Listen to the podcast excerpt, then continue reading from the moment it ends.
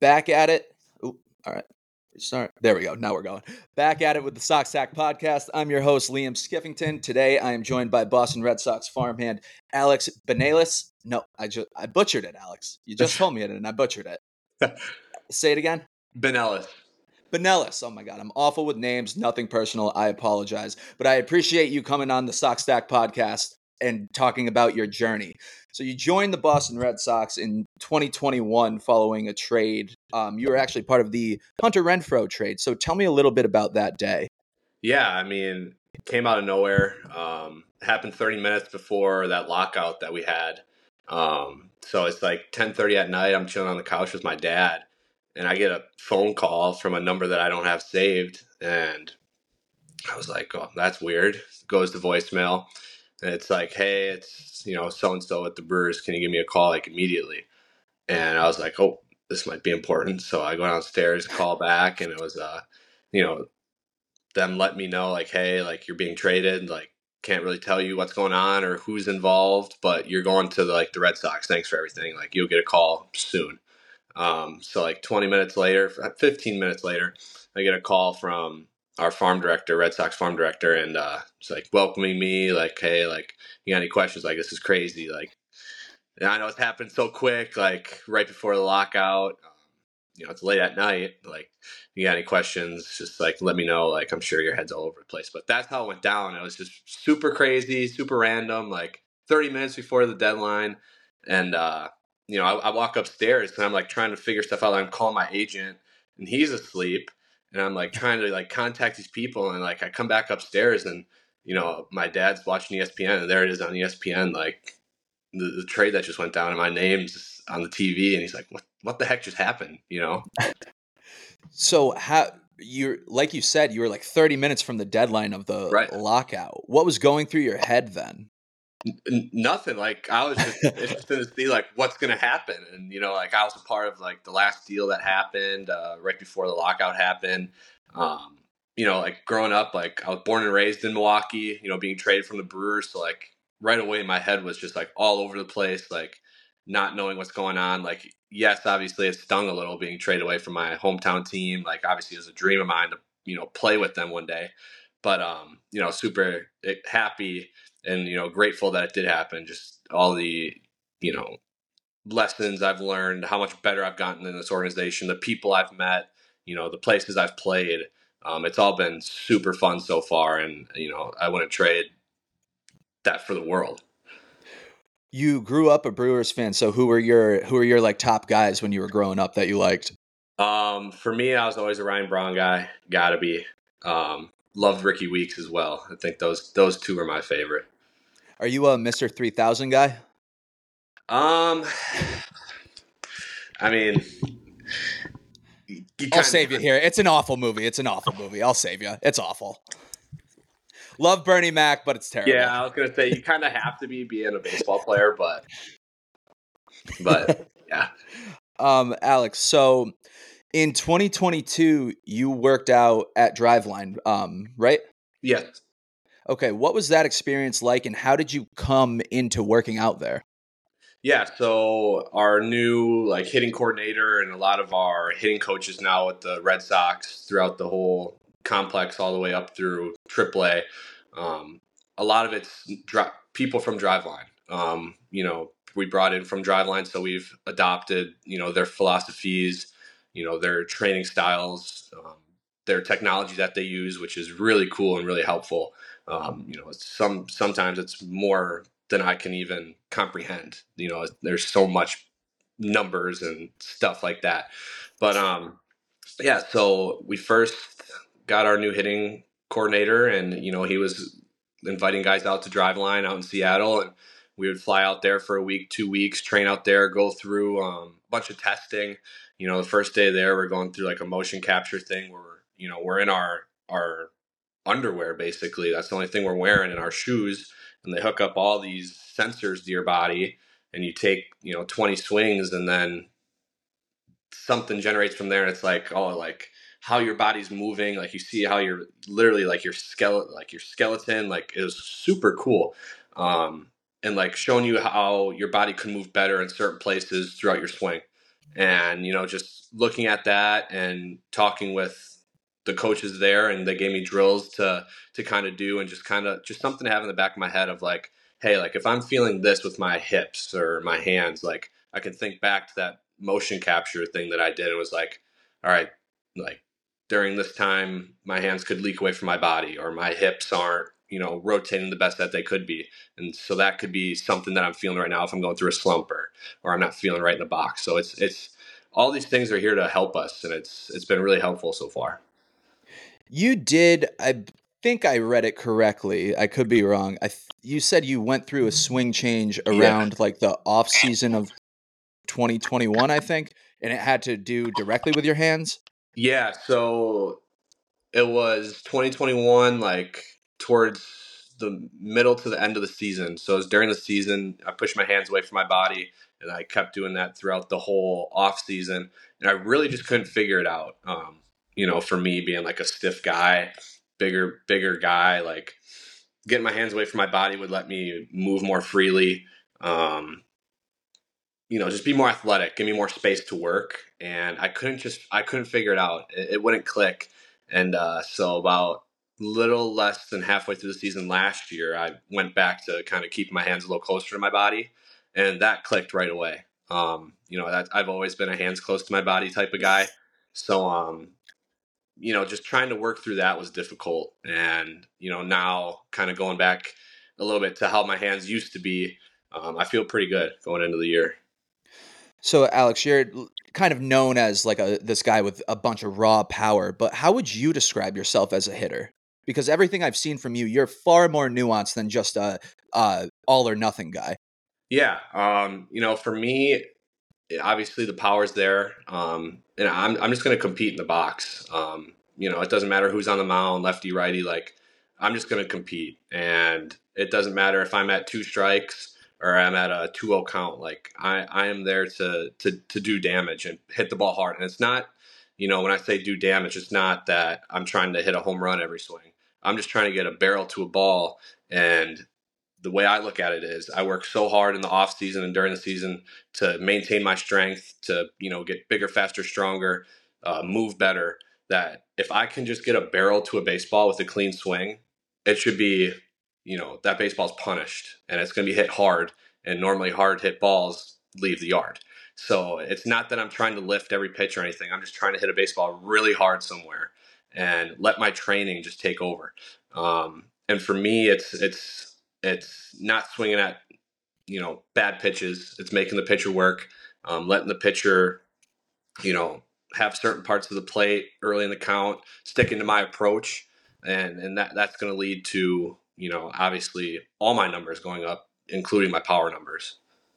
Can you bring me into your approach a little bit because you you certainly are like we said you're a big power guy. You got some big strikeout numbers so far. Still young in your career, so obviously plenty of time to work on that. Yeah. What have you done if anything this offseason to kind of limit those strikeouts this year? Yeah, I mean, for me, it's there's there's been a lot of drill work with like bat to balls and, and foam balls on the on the machine, angle machine, kind of working on our, our bat to ball skills. That that comes from you know Driveline and and um, their philosophies and their drills that they gave to us. Um, so obviously a lot of that. And for me, it's just I've I felt like the last couple years I've been thinking about like how my body's moving while I'm in the box, and so you know once I kind of got going last year and I got my hands right, it was more of like forget about my body. You know, I'm just going to lock in on the pitcher, and this this goes in from like the approach we talked about is my approach changes slightly from pitcher to pitcher because obviously every pitcher is different. So you got to look at the scouting report, which we get on every every pitcher. It doesn't matter starting, reliever, closer. Doesn't matter. We got something on that guy, and so looking over their numbers and how are they going to get me out? Like that's what I'm always looking at. Like big left-handed power bat. What's their best pitches that could get me out? And so like having a game plan of knowing what they're trying to do and trying to beat them at how they're trying to get me out. So it changes a little bit, but at the end of the day, it's the, the approach for me is just being on time for the fastball. And you know, in today's game, velocity plays, and everyone's throwing hard, and everyone's got the rising fastball. So you got to be on time for the fastball, and then adjust to anything off speed. So at the end of the day, that's that's my simplified approach is just being on time for the heater, you know, center of the field. Alex, I know you're a big exit velocity guy. I heard a story that you and Henry Davis, when you were at Louisville, would uh, have a competition like during BP, who could oh, have oh, yeah. the biggest exit or the highest exit velo. Can you tell yeah. me a little bit about that and your relationship with Henry? Yeah, I mean, me and Henry, we played three years at Louisville, um, both super competitive, and you know, those were the days where we were both pretty young and immature, and after, like we would just compete about everything. It didn't matter what we were doing. I remember one day I was like, in the summer we were both rehabbing something. Uh, I think I had a broken wrist, he had a concussion, so we were like both rehabbing after our freshman seasons, and we had a lift, and it was pretty hard. Like we were having two a day lifts, and we are both like doing the same program. And he walked out, and he was like, "I worked harder than you today," and I go, "No, you didn't." And the whole, and we drove together to our lifting facility the next 30 minutes, the whole ride in the locker room, we're just screaming at each other, arguing who worked harder that day. Um, so we're both competitors, and yeah, like like you said, I mean, he was he was always big on like you know Driveline started really getting big. I feel like the last couple years, but you know, mm-hmm. in 2019 and and even before that, Henry was always a big like Driveline guy. Um, talked about stuff that they preach, and you know, exit velo is a, a big one and so he would always have exit velo competitions with me. When we go hit, we'd always go in the hack shack. We call it our hitting facility at night. Um, we'd hit together. Ooh, the hack shack. I like hack that shack. a lot. Yeah. So, yeah. So we'd, we'd, get in there and we'd hit and whatever. And everything was com- like about competing and who's going to be better that day. So it was always fun working with him. And uh, yeah, I miss him. I haven't seen him in a while. Who hit it harder? Me. And it made him really mad and, I, and I will still let them know to this day. I love it. I love it. Um, I'm just looking at my notes here, Alex. Sorry. Uh, let's. Oh, okay. So I want to go back to your college days, pre-draft, 21 or 2021. You come out. I think you were recovering from a hamate bone injury. Yeah. Mm-hmm. So you weren't. You actually described it in the Boston Globe as the worst baseball you've ever played in your life. Mm-hmm. You were projected to go as a top 10 pick uh, shortly before that. Mm-hmm. And then you fell to three. But during to the third round, but during that time, Alex, when you were struggling, what was going through your mind? Because you certainly had like first round ambitions to, um, entering that season, right? Yeah. Mm-hmm. And and that was the thing. Like, so I had COVID and I had the whole 2020, and then the fall when we had fall ball, I was still injured. And so I, I hadn't played baseball games really for, you know, over a year. No live pitching, none of that. Like still rehabbing, like really couldn't, you know, get into this like groove of things. And those those first I remember those first 13 games of the year, it was just awful. Like I had no timing, couldn't couldn't feel anything out, like just wasn't comfortable. Like it was all new. And like, like I never played baseball before. And obviously, you know, the thoughts run run in your head like you read the stuff on Twitter, you see everything of like literally what you just said, where I was projected to go and whatever, and you start pressing, and you know, like I, I try to would tell myself like just just play baseball, it doesn't matter, but at the end of the day, it, it does get in your head, and you know, my my head coach was always you know one of the closest people that I could talk to, and you know, he would call me in his office, just like breathe, like I, I trust you, like all this confidence, like not you know, jumping me saying, "Hey, you got to play better." Like he knew what I was going through, and he would give me confidence. And then another one was just like my dad, my family, my friends, um, you know, just supporting me just with with care and like, "Hey, like you're gonna get through this." Like remember who you are. And you know, like my dad like made a phone call to me. It was like, "Remember who you are." Like don't don't forget that even through this tough time. And you know, on the 13th game, I, I ended up hitting a homer against Boston College. I remember a line drive to right field, and after that, it was just you know some of the best baseball I've ever played in my life. You absolutely mashed after that. You hit over 300 yeah. the rest of the year. Yeah, I was I was waiting for that. I just I kind of I kind of trashed you there first, at first. And, but yeah, yeah man. finished the year. You know, ended up hitting like 19 homers in 30 something games. Um, just just really having fun with it and you know, I, and we can go into like you talked about me going to the third round. Like I, I expected to be a, still be a first rounder. Like obviously not top five, top ten pick, but I still expected that. And, you know, with that not happening, like I still remember that night, like having family and friends there, like it not happening. And it still feels me to this day, like that, that feeling that I had of, hey, like these conversations I had, like I met with over 25 teams, uh, you know, I felt like they all went pretty, pretty good. Um, and it just not happening like you know my my dreams and goals you know that I set pre preseason pre 2021 season you know that happening like I I'll always remember that feeling and it's something that carries me like in my off season workouts like if I don't want to you know wake up at six in the morning seven in the morning go go to a early morning lift with my trainer or you know do that you know two three a day where you workouts and you're gone for you know 10 hours a day in the off season it's like i don't feel like doing that today. Well that's i i use that as motivation. So it definitely you know made me a better better person mentally um, after going through all that for sure. Alex i want to shift gears real quick you, everyone talks about your hitting no one talks about the uh, your defense man you're like you're not thank, you're thank you you're pretty good in the field. Nobody seems to be talking about that. Thank you can you. pick it at first and third. What um why do you think no one talks about that? Because you're not a defensive liability by any means.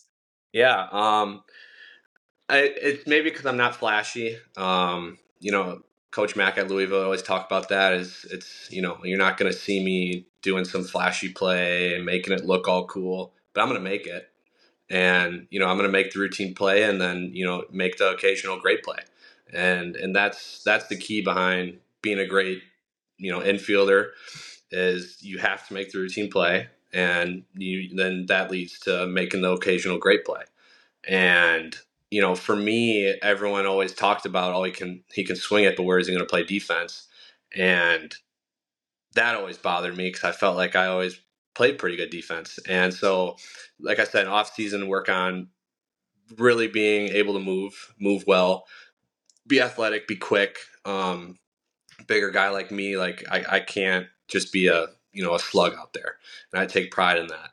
But um, you know, working with uh, Fenster, who was our infield coordinator the past two years with the Red Sox, he's helped. He's like one of the best in the game, man. One what can you tell me about him? One of the best coaches.